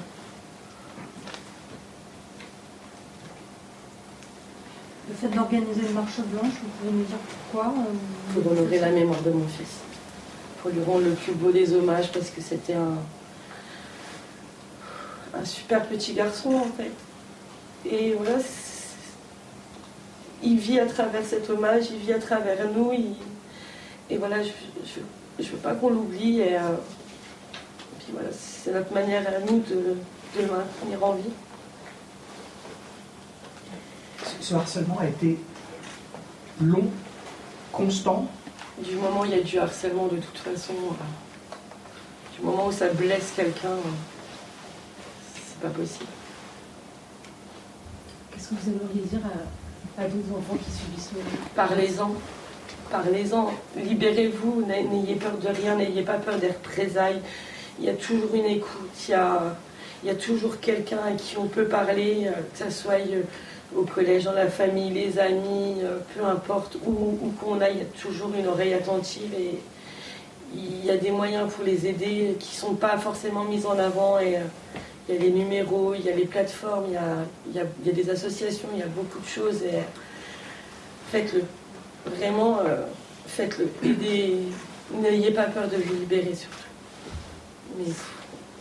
Vous souhaitez intervenir dans, les établissements pour aussi. Euh, ça, ça sera un autre combat, mais oui.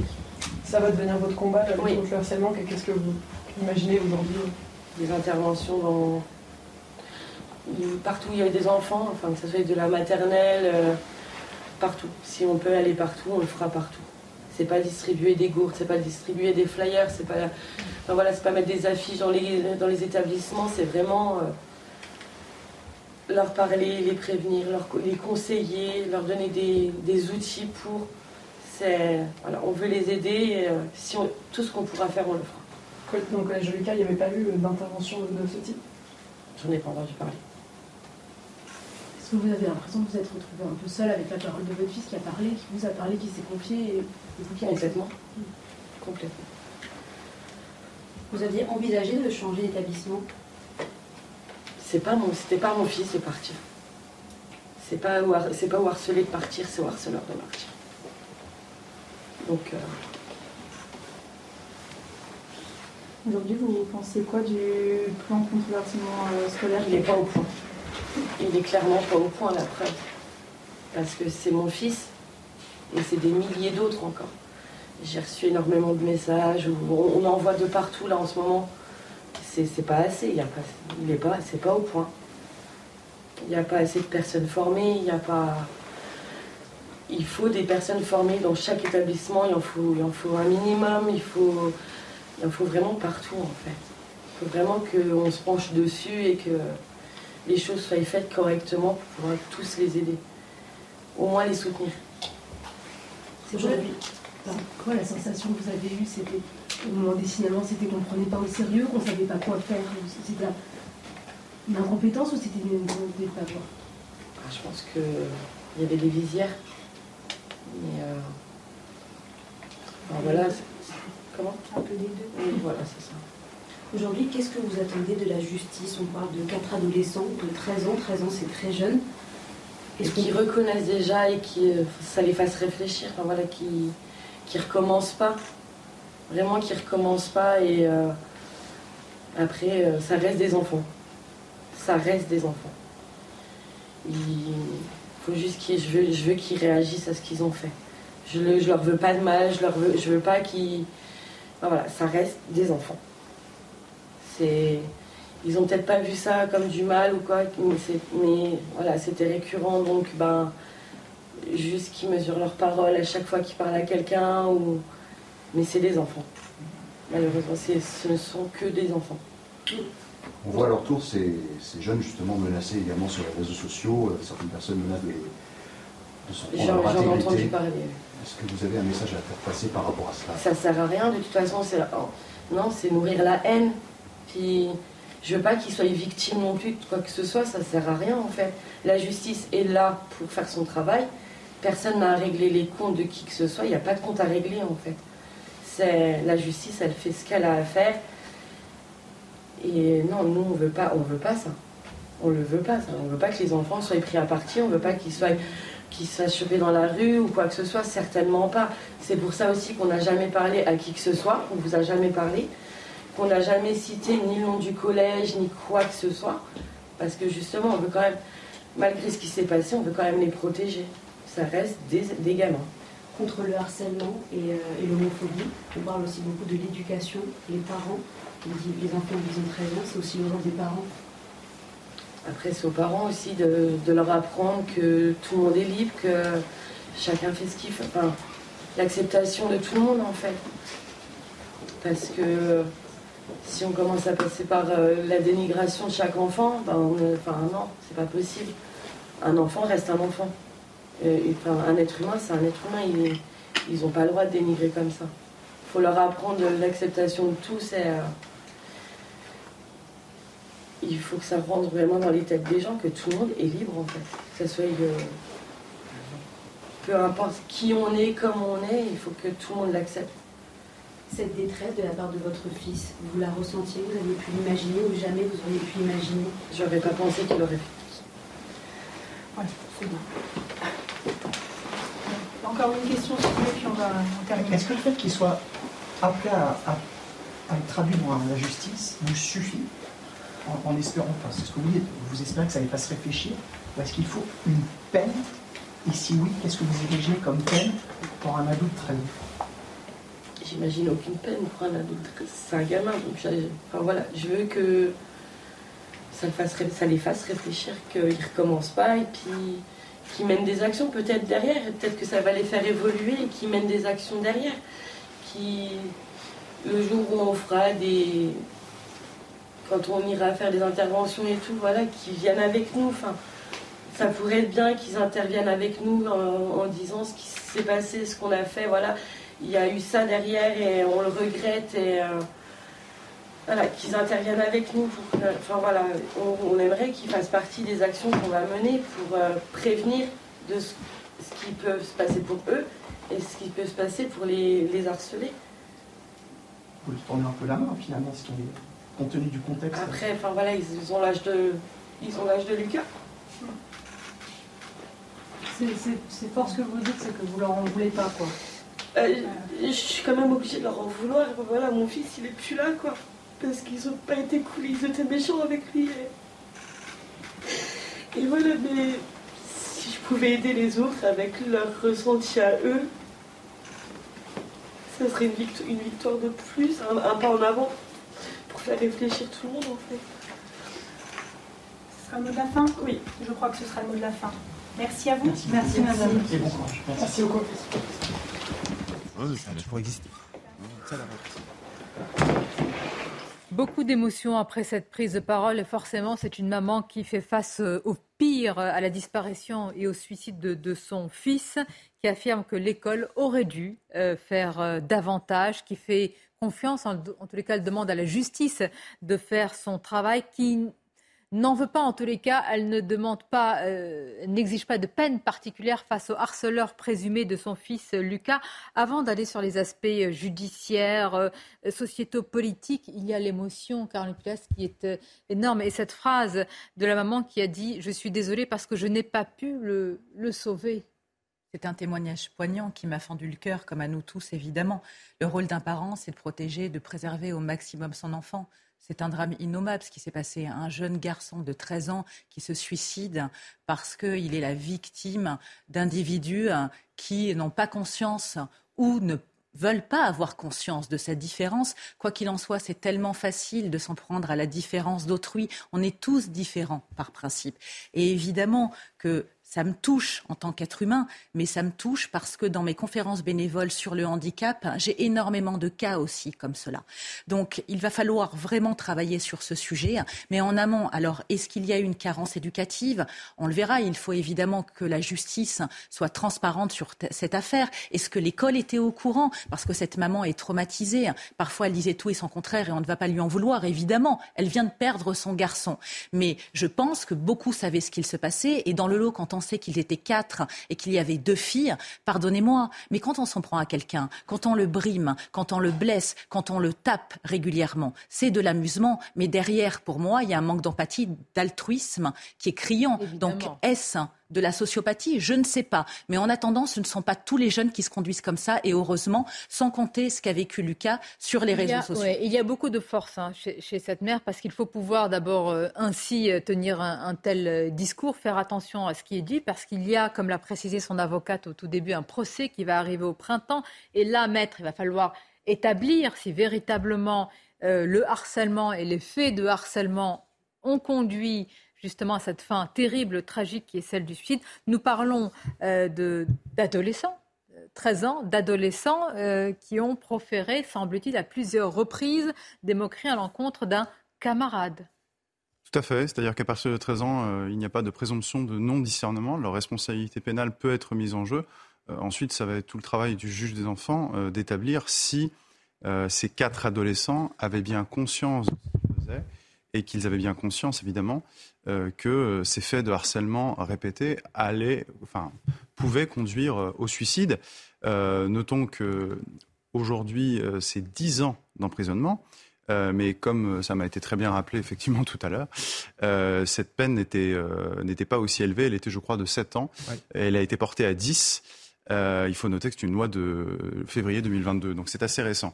Euh, maintenant, voilà, c'est au, c'est au juge euh, eh de, de, regarder les circonstances. Mais là, c'est ça, mais malheureusement en aval, et il y a tout ce qui se passe en amont, c'est-à-dire une chaîne, non pas de, de responsabilité, mais des maillons en réalité, Jérôme Jiménez. Il y a l'école, il y a tous les capteurs qui auraient dû à un moment ou un autre, et aussi, j'allais dire, les forces de police, au cas où, évidemment, quelqu'un aurait pu porter plainte. Comment ça se passe? Est-ce qu'il y a des, des, services dédiés justement pour ce type de harcèlement? Alors oui, pour vous répondre, euh, il y a un service dédié qui s'appelle la mission prévention et communication. Donc euh, ce sont des services de police qui ont vocation et qui sont formés à aller dans les écoles en fonction des partenariats et des conventions qui sont signées.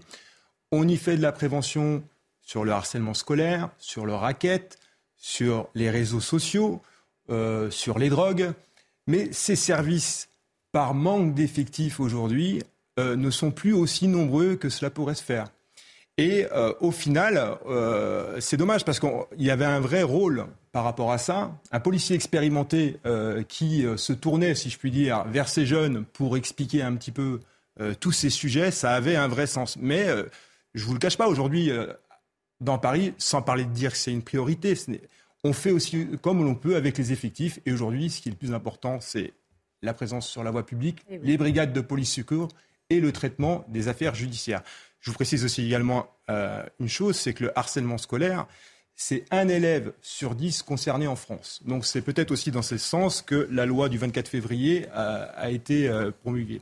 Et un dernier élément, euh, parce que cette dame en a parlé, ça serait important de rappeler les numéros euh, pour venir en aide aux enfants qui sont mis en ligne, à savoir le 119, le 3018 et le 3020 pour tout ce qui est lié aux agressions, harcèlement, aux violences pour les enfants. C'est terrible, vraiment, on est bouleversé. Euh, je trouve que ces propos, euh, on n'a pas à les juger, mais je trouve que ces contenus, il est marqué, imprimé imbibé d'une dignité incroyable, parce que de dire qu'elle n'en. D'ailleurs, elle n'arrive pas, Arthur de Vatrigan lui pose, euh, la question lui est posée est-ce que vous en voulez à ces, à ces, à ces adolescents qu'elle appelle des, enfants? Elle dit ce ne sont que des enfants. Et quand la question lui est posée mais est-ce qu'il est qu'il faut leur en vouloir? Elle n'arrive pas à dire non quand même. Évidemment, son fils a, a disparu. Donc, euh, mon Dieu, quelle, quelle situation. Oui, c'est euh, c'est touchant et, ça, et cette dame est très solide parce que se retrouver face à tant de micros, Oui. des questions parfois inopportunes, euh, comme la deuxième question qui était un peu.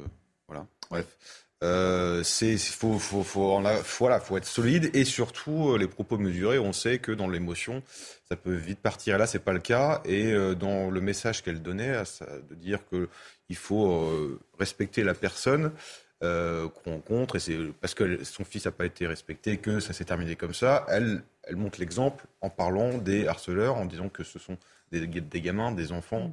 Mais- donc en Ouais. partant du principe qu'ils sont peut-être aussi, euh, ils n'ont pas forcément euh, euh, pris conscience de tout ça, et euh, je crois que même à la fin, elle expliquait que leur, elle aimerait bien qu'elle les accompagne dans ses projets futurs, je crois, justement de lutte contre le harcèlement, pour Ah, expliquer comment on bascule là-dessus. Donc c'est vrai que le, le message est, Mais sur un autre, fort. sur un autre plan, elle est d'une fermeté là, parce que les mots sur l'école sont sans appel pour elle. Elle estime, et ça c'est encore à la justice hein, de montrer, parce que ce serait d'une gravité sans nom, qu'il y aurait eu des lacunes, que l'école aurait dû euh.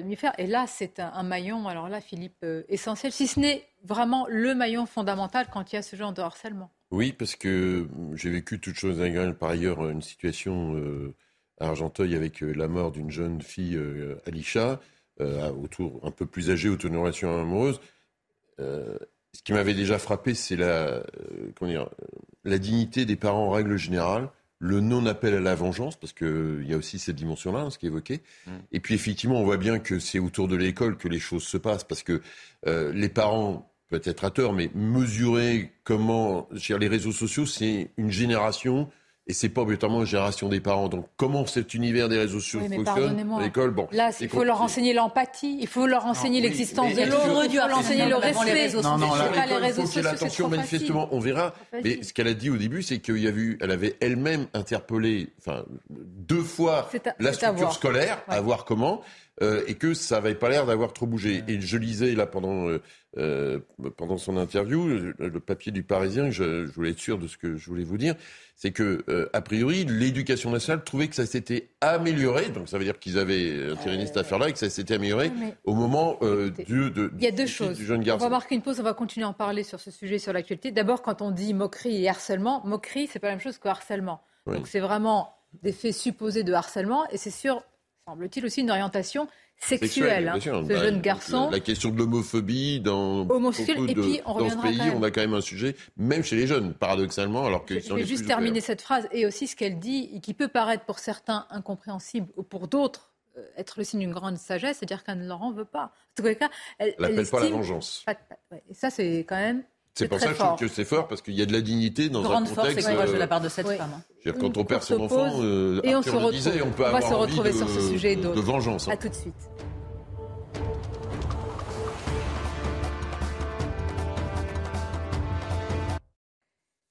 Merci d'être avec nous. Dans quelques instants, nous réécouterons les mots forts, déchirants, pleins d'émotions de la maman de Lucas. Nous serons sur place avec notre journaliste Jeanne Cancard à Épinal. Mais d'abord, euh, les titres avec vous, Audrey Berthaud.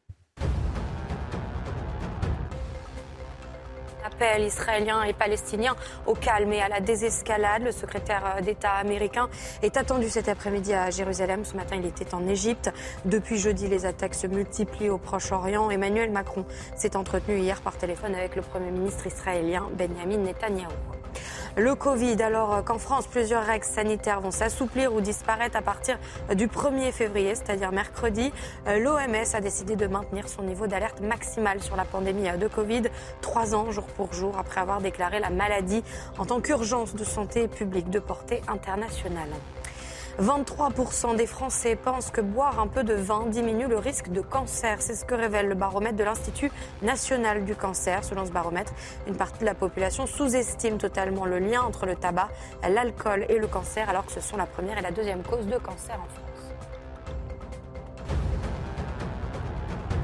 Les mots déchirants de cette maman qui fait face au pire, à la disparition et au suicide de son fils Lucas, une onde de choc dans le pays, puis beaucoup, beaucoup d'interrogations et de remises en cause. Nous, allons écouter dans quelques instants euh, Séverine, cette maman, mais tout d'abord, nous sommes sur place à Épinal avec vous, Jeanne Cancard. Que faut-il retenir de cette prise de parole, Jeanne Bien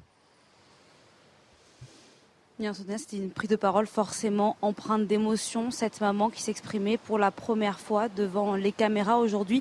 Cette maman, elle appelle au calme et à la sérénité. Elle a aussi, lors de cette conférence de presse, pointé du doigt la responsabilité de l'établissement scolaire. Ils auraient dû faire quelque chose, ils auraient pu faire quelque chose. Cette maman qui jamais, nous a-t-elle dit, n'aurait pu imaginer que son fils passe à l'acte. Et le moment aussi très fort qu'on retient de cette conférence, eh bien, c'est que cette maman, elle nous dit aussi bien que ce sont des enfants. Les harceleurs de son fils sont des enfants. Ils ont le même âge que Lucas. Ils ont 13 ans, deux filles, deux garçons qui vont être jugés courant du printemps prochain. Ce qu'on retient, c'est ce qu'elle a un petit peu tendu la main finalement au harceleur de son fils puisqu'elle a dit moi maintenant je veux pas que la mort de Lucas soit vaine je veux mener des actions contre le harcèlement scolaire contre l'homophobie peut-être qu'un jour je pourrai intervenir dans les établissements scolaires avec les harceleurs de mon fils pour que eux aussi soient acteurs maintenant et fassent en sorte que plus jamais une autre tragédie ne puisse se reproduire ici. Merci beaucoup, Jeanne. Effectivement, vous avez euh, souligné euh, ce qui a été dit par cette maman, d'ailleurs, dont la dignité est euh, inversement proportionnelle à, l'horreur de cette affaire. On va l'écouter justement. Elle-même aussi, elle fait face au pire, disparition de son fils. Et, pardonnez-moi l'expression, il y a une forme de double peine et qu'elle ressent fortement une forme de culpabilité. Je ne sais pas s'il faut le dire ainsi, puisqu'elle dit elle-même qu'elle n'a pas pu le sauver. Écoutons-la. Je suis désolée. Je suis désolée parce que je n'ai pas pu sauver. Et que personne n'a pu le sauver en fait. Ça fait trois semaines et voilà, on réalise toujours pas et euh, la colère elle va être mise à bon escient, elle va être, euh, on va mener le combat derrière et euh, on, on va pas s'en prendre à qui que ce soit, on va pas pointer qui que ce soit, ça c'est clair parce qu'on a voilà, on est quand même assez mature. Hein. Enfin, on a autre chose. Lucas n'aurait pas voulu ça. Alors il y a le combat euh, dans la société qu'elle compte mener à travers un combat, certainement à travers une, association, ou poursuivre avec d'autres associations. Et puis il y a le combat judiciaire. Écoutons-la à ce sujet. Ça reste des enfants. Il faut juste qu'ils, je veux, je veux qu'ils réagissent à ce qu'ils ont fait. Je, ne leur veux pas de mal. Je leur veux, je veux pas qu'ils voilà, ça reste des enfants. C'est, ils ont peut-être pas vu ça comme du mal ou quoi, mais, voilà, c'était récurrent, donc ben, juste qu'ils mesurent leurs paroles à chaque fois qu'ils parlent à quelqu'un, ou... mais c'est des enfants. Personne ne peut ignorer que euh, derrière ces harceleurs présumés, il y a aussi des familles, et donc euh, il y a potentiellement beaucoup aussi de de choses très difficiles, mais ce sont, si j'allais dire la justice prouve ça, maître Gentier, ce, sont, ce seront des harceleurs. Il y a le harcèlement, il y a l'homophobie. C'est puni, tout simplement, malgré la mensuétude que peut avoir cette maman. Oui, c'est puni. Alors ensuite, je voudrais quand même préciser par rapport à ce que je vous disais tout à l'heure, c'est que les... Alors, ils ont 13 ans, 13 et 14 ans, je crois, hein, les, quatre, les quatre personnes. Il faut, savoir que les, les, cas où on a des peines de prison qui sont prononcées entre 13 et 16 ans sont assez exceptionnels. Euh, et, et d'ailleurs, enfin, Bon, je, ne veux pas préjuger du procès, bien sûr, mais vous voyez, quand vous écoutez la mère, c'est vrai que ce qui est frappant, c'est qu'on a l'impression que ça ne. Et c'est normal, ça ne lui rendra pas son fils. Euh, que ça ne la concerne pas, ça ne l'intéresse pas. Moi, j'ai vu cette interview avec vous, cette conférence de presse. Cette, femme était complètement ailleurs, elle est, elle est bloquée. Euh, c'est tout à fait normal par la mort de son fils. Ce que je voudrais vous dire aussi, c'est que euh, si ça doit lancer un débat, typiquement ce type de drame, je pense vraiment qu'il y a un débat à lancer sur l'état d'ensauvagement de nos collèges. Le collège est une jungle dans laquelle des gens sont projetés. Et je, je pense que on ne mesure pas aujourd'hui ce qu'est le collège et ce qu'est l'arrivée du collège. C'est un ensauvagement euh, par des. Le mot moquerie est trop faible parce que, mais là, euh, comme il y a un, un, procès qui je ne peux pas moi préjuger et dire que ce sont des faits de harcèlement, mais là on parle de harcèlement supposé. Donc c'est un ensauvagement qui est par des, par des mots, par des attitudes, par des. Il y avait, en tout cas, on va voir, mais du récit qui en effet euh, par cette mère et des échos qu'on a vus dans la presse. il y a eu des cas pas de. Une jungle, il y a un collège. Personne ne voit si. Aujourd'hui, aujourd'hui, la jungle, la jungle est devenue un collège. Non, parce qu'en réalité, c'est pas une priorité. Enfin, c'est pas une priorité au niveau que ça devrait l'être pour le ministère de l'Éducation, mais c'est pour ça qu'il faut remettre il faut remettre de la verticalité. Je suis désolé, il faut en revenir à ça. Il faut, il faut considérer que les enfants, euh, quand on ne les éduque pas correctement, il y a un rôle des parents aussi là-dessus, je suis d'accord. Et eh bien, voyez ce que ça devient. Ça devient, euh, ça devient des monstres. Très bien, mais que, alors, on verra les responsabilités de. de, je ne préjuge pas de la responsabilité, je parle du cas général. Parlons plus, plus largement. C'est vrai que ça interroge quand même. Ça interroge, mais en fait, ça revient toujours un petit peu au même point. Le problème des mineurs, le problème d'une violence, euh, d'une société plus, plus violente et plus jeune. Rappelez-vous, la semaine dernière, on a traité des rixes entre bandes rivales où on a des victimes qui perdent la vie à 14 ans et on envoie euh, des meurtriers présumés ou peut-être ou autres à 14 ans derrière les barreaux. Donc ça pose un, un, vrai, vrai problème. Moi, je voulais aussi rebondir sur une chose, c'est que, encore une fois, alors j'ai pas tous les éléments euh, sur cette dramatique affaire, mais euh, se pose le problème des réseaux sociaux.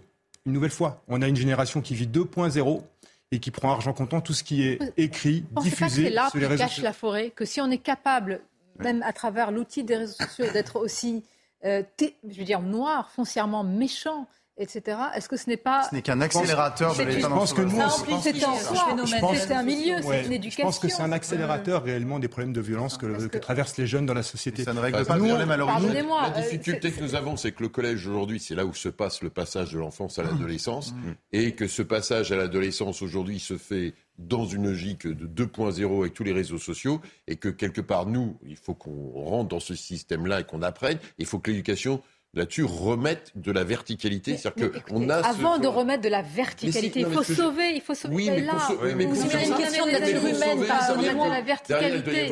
Qui n'a pas vu enfin, Personne, ne, personne dans toute euh, une chaîne n'a pu voir. C'est impossible. n'a voulu voir, je ne sais pas, c'est pas possible. Derrière, après, on, on, évoquait les correspondants. Enfin, on est justement la verticalité, c'est ça, c'est intervenir à un moment parce que là, on parle de. Dire, des... Moi, j'ai un fils qui a 12 ans. Euh, je, je le considère comme un enfant, comme un gamin. Et on a tous connu des enfants, on a tous vécu une enfance au collège, on a tous connu des enfants qui étaient harcelés. on sait très bien comment euh, se crée le phénomène de bouc émissaire, le phénomène de meute.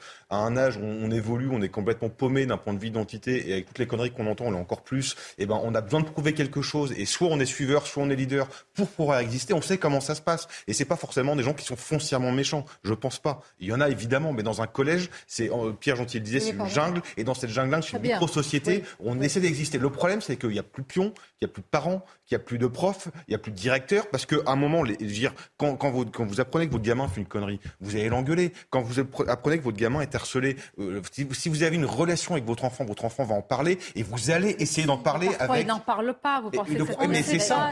Vous ne pourrez pas changer ça. Il y aura la question. Pardonnez-moi, on peut prendre le problème en amont. Le, je suis d'accord, il faut qu'ils en parlent. Mais à l'origine, il faut que les comportements changent. Et pour que les comportements changent, je le dis, il y a un rôle au niveau de l'école. Il y a un rôle à remettre, je le disais, et la responsabilité des parents. La verticalité. Je l'ai je l'ai dit aussi, bien sûr, la responsabilité des parents. Mais parce qu'il faut bien comprendre aujourd'hui, c'est pour ça que je parlais d'ensauvagement de la société, cet ensauvagement, il commence de plus en plus tôt. Alors, il y a des solutions, des solutions étatiques, des solutions au niveau de l'éducation nationale, des solutions au niveau de l'éducation des parents. Avant tout, c'est un problème global. Mais si on ne prend pas la mesure du problème, vous m'avez dit tout à l'heure, réseaux sociaux, le un harcèlement scolaire existe depuis la nuit des temps. Mais pas dans les mêmes proportions. Pas dans les mêmes proportions. On ne peut pas jeter l'opprobre uniquement sur l'éducation nationale et sur les parents. Je vous rejoins chacun a sa part de responsabilité. Mais dans ce cas de figure, je sais que ça va être impopulaire ce que je dis. Vous avez des individus jeunes ou très jeunes qui sont foncièrement malveillants. Et les réseaux sociaux amplifient ce phénomène parce que ça les amuse. Ce ne sont pas tous les enfants de cet âge, et je pense que nous n'avons pas été des harceleurs. Quelle est l'origine du mal là-dessus? Mais je pas les réseaux sociaux l'origine du mal. On peut revenir là-dessus sociologiquement, anthropologiquement, humainement parlant. Je pense que l'origine du mal a beaucoup à voir avec l'éducation. Non mais attendez, il y a des parents, je ne donne pas raison, je ne sais pas quel est le profil de ces parents et de ces enfants à l'arrivée. Cette maman, évidemment, était dans la douleur la plus profonde. Donc sur certains aspects, comme je disais tout à l'heure, elle était un peu irrationnelle. C'est pour ça qu'on comprend sans comprendre si ça a été signalé, si l'éducation nationale était au courant, on ne sait pas. Mais il y a des camarades de classe qui l'ont vu. Ce jeune souffrait. Et en plus de ça, s'il y a la circonstance aggravante de l'homophobie, pardonnez-moi, ça se trouve, c'est la pierre angulaire de cette affaire. Maintenant, la sensibilisation est importante. Mais vous savez ce qui pêche, une fois de plus, et ce qui vraiment me traumatise, je trouve ça dommageable. C'est chaque, à chaque fois qu'on parle d'un sujet sociétal important, poignant, il manque des sous-effectifs et des effectifs, pardon, tout le monde est en sous-effectif et il y a un problème de formation. Prenez-moi un sujet sociétal sur le régalien qui n'a pas ce problème-là. Et là, on est en train de parler d'enfants qui vivent ça. Ce jeune garçon, tellement qu'il était acculé hein, par ses c'est pas des vannes, c'est pas des moqueries, évidemment, par cette blessure quotidienne, on est arrivé à une extrémité pareille. Vous avez raison, mais... dans le collège, il y a un professeur, il y a des surveillants, il y a, il y a, des professeurs, des gens devaient savoir, il y a des camarades, il y a deux savoirs. il faut aussi que dans l'école, on assume ses responsabilités par rapport à ça. Et aujourd'hui, il y a des endroits, effectivement, les CPE sont euh, pas assez, euh, enfin, on appelait ça avant les pions, il peut mm. manquer des effectifs, mais il y a aussi le regard qu'on porte sur ça. C'est-à-dire qu'à un moment donné, faut assumer ce problème-là. Donc, je suis pas là pour dédouaner les parents, parce que les parents, évidemment, ont un rôle central, mais quelquefois, les enfants n'osent pas en parler aux parents, parce que pour la logique, le phénomène de mode, d'identité, de, de bande, ils vont pas... Il y a un autre Ils vont pas Les professeurs eux-mêmes n'en parlent pas. Mais les professeurs, il y a des infirmiers, il y a des psys, il, y a, il y a des camarades d'école. Les infirmiers, on ne sait jamais. beaucoup de médecine. Non mais attendez, euh, les infirmiers, alors pas dans, tous les collèges et pas tous les lycées, et généralement c'est un jour sur quatre et un jour sur cinq. Par ailleurs, sur les professeurs, alors ce ne sont pas tous les professeurs bien évidemment, mais euh, il y a aussi des cas où, vous voyez, par exemple, je, ne parle pas de ce cas en particulier, mais euh, on a des petits caïds, on a des personnes qui vont effectivement s'en prendre à, une, victime, à une personne, et le professeur parfois le voit. Mais pour contenter sa classe, pour faire en sorte que ce ne soit pas le, bazar, ben, il va dire, bon, je, ferme les yeux, je ne regarde pas. C'est une étude de l'acheter, mais elle existe. En fait, il faut, je ne sais pas s'il faut plus de moyens, certainement, partout, dans tout, mais il faut surtout la fermeté. Bah, il faut surtout, quand il y a le moindre doute, il faut y aller. Ça veut dire qu'il faut, remettre une ligne, c'est ce que j'appelais la verticalité. Alors le mot est peut-être. Euh, mais verticalité, autorité, fermeté, absolument de la sensibilisation. De la sensibilisation. Oui, mais Caroline, on sensibilise à quoi? À être humain Enfin, on ne va pas sensibiliser les gens à l'empathie. Mais devrait être humain. Ça, c'est la Oui, mais l'empathie, y compris à l'école, je pense que la question éducative sur la question de l'homophobie, si à un moment donné, on n'a pas ces échanges-là en classe, sous une forme ou sous une autre, et que les enfants qui... Euh, parce qu'effectivement, il y a des caïds dans les collèges. Il y a du, il y a du caïda dans les collèges. Bah, à un moment donné, faut sortir les caïds des collèges. Et là, on se retrouve dans une difficulté, c'est que comme l'éducation, comme l'enseignement est obligatoire, on passe... Le, le caïd, on le passe d'un collège à un collège. Moi, j'ai été obligé à un moment donné de mettre en place une classe relais parce qu'autrement, on passait d'un et le, le mot il pourrissait en tournant. Il y a, quand même quelque chose. La base, c'est quoi? La base, c'est quoi? La base, c'est un manque d'empathie. C'est hmm. pas de respect pour l'autre. C'est ne pas considérer l'autre comme dans son alternité. D'où l'ensauvagement, les sauvages. Mais, pas par les grands mots. La méchanceté entre les individus, c'est pas, c'est pas. À 12 ans, on n'est pas fini, on n'est pas formé, et que dans ce cas-là, on va pas être jugé. Pardonnez-moi. Ils font la différence entre le bien et le mal quand même ces jeunes. 13 ans. Oui, on fait. Non, mais 13 ans. Non, mais s'il vous plaît, chers amis, vous êtes les mêmes vous me dites que sur d'autres sujets, dans les violences en bande, ils sont responsables de cet âge-là. Et là, non, mais il y a une différence, pardon Sonia, entre du harcèlement à l'école. Pardon, parfois ils ont 13 Là, je parle de 12 ans, et il y a une différence entre le harcèlement à l'école qui, euh, qui, qui, a toujours existé et aller tabasser une vieille dans la rue pour 10 balles. C'est pas la même chose. Pardon, euh, moi, je trouve qu'un harcèlement qui conduit, qui aurait conduit. Non, parce que la différence. Non, mais je, je, ne juge pas de là que je vous dis la différence, c'est que vous avez un phénomène de bouc émissaire, vous avez fait un phénomène de meute. Et ça, c'est un truc. Mais là, on le sent pas une personne âgée. René Girard, on peut redire tout ça. Mais pardonnez-moi, mais c'est la même chose. Mais, ce garçon, c'est un bouc émissaire. Mais bien sûr, c'est ce que je dis, c'est un bouc émissaire, justement. C'est ça le problème, c'est que c'est le collectif qui crée ça.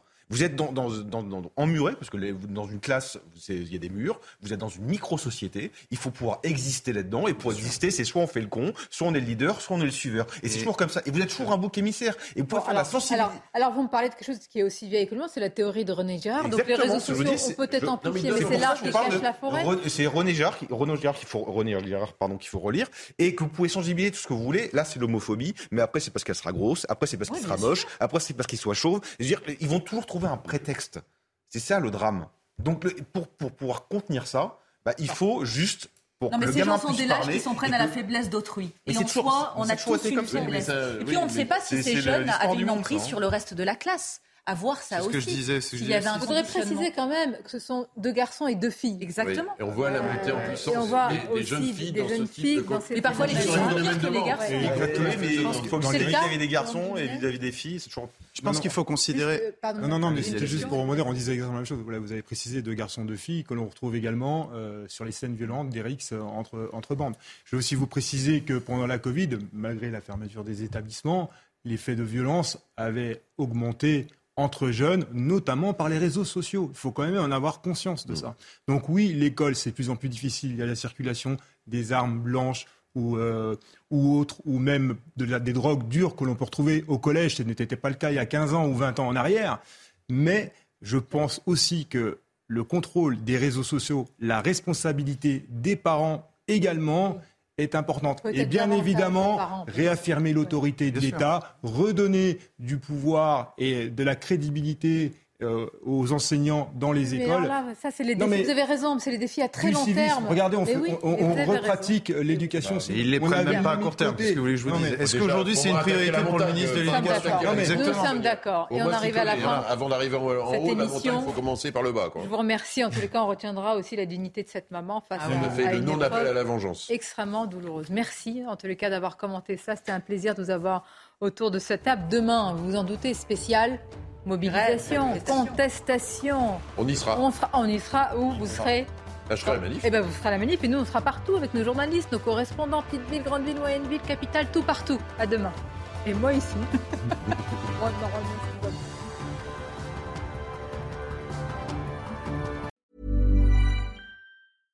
Step onto the legendary clay courts of Roland Garros, where the world's best players battle it out for a chance to win the French Open title. Tennis Channel Plus is your place to watch. Stream every court from your phone or smart TV, live in HD. Don't miss a moment with daily live coverage and match replays on demand, beginning Monday, May 20th. Be there for all the unforgettable moments. Stream now with Tennis Channel Plus.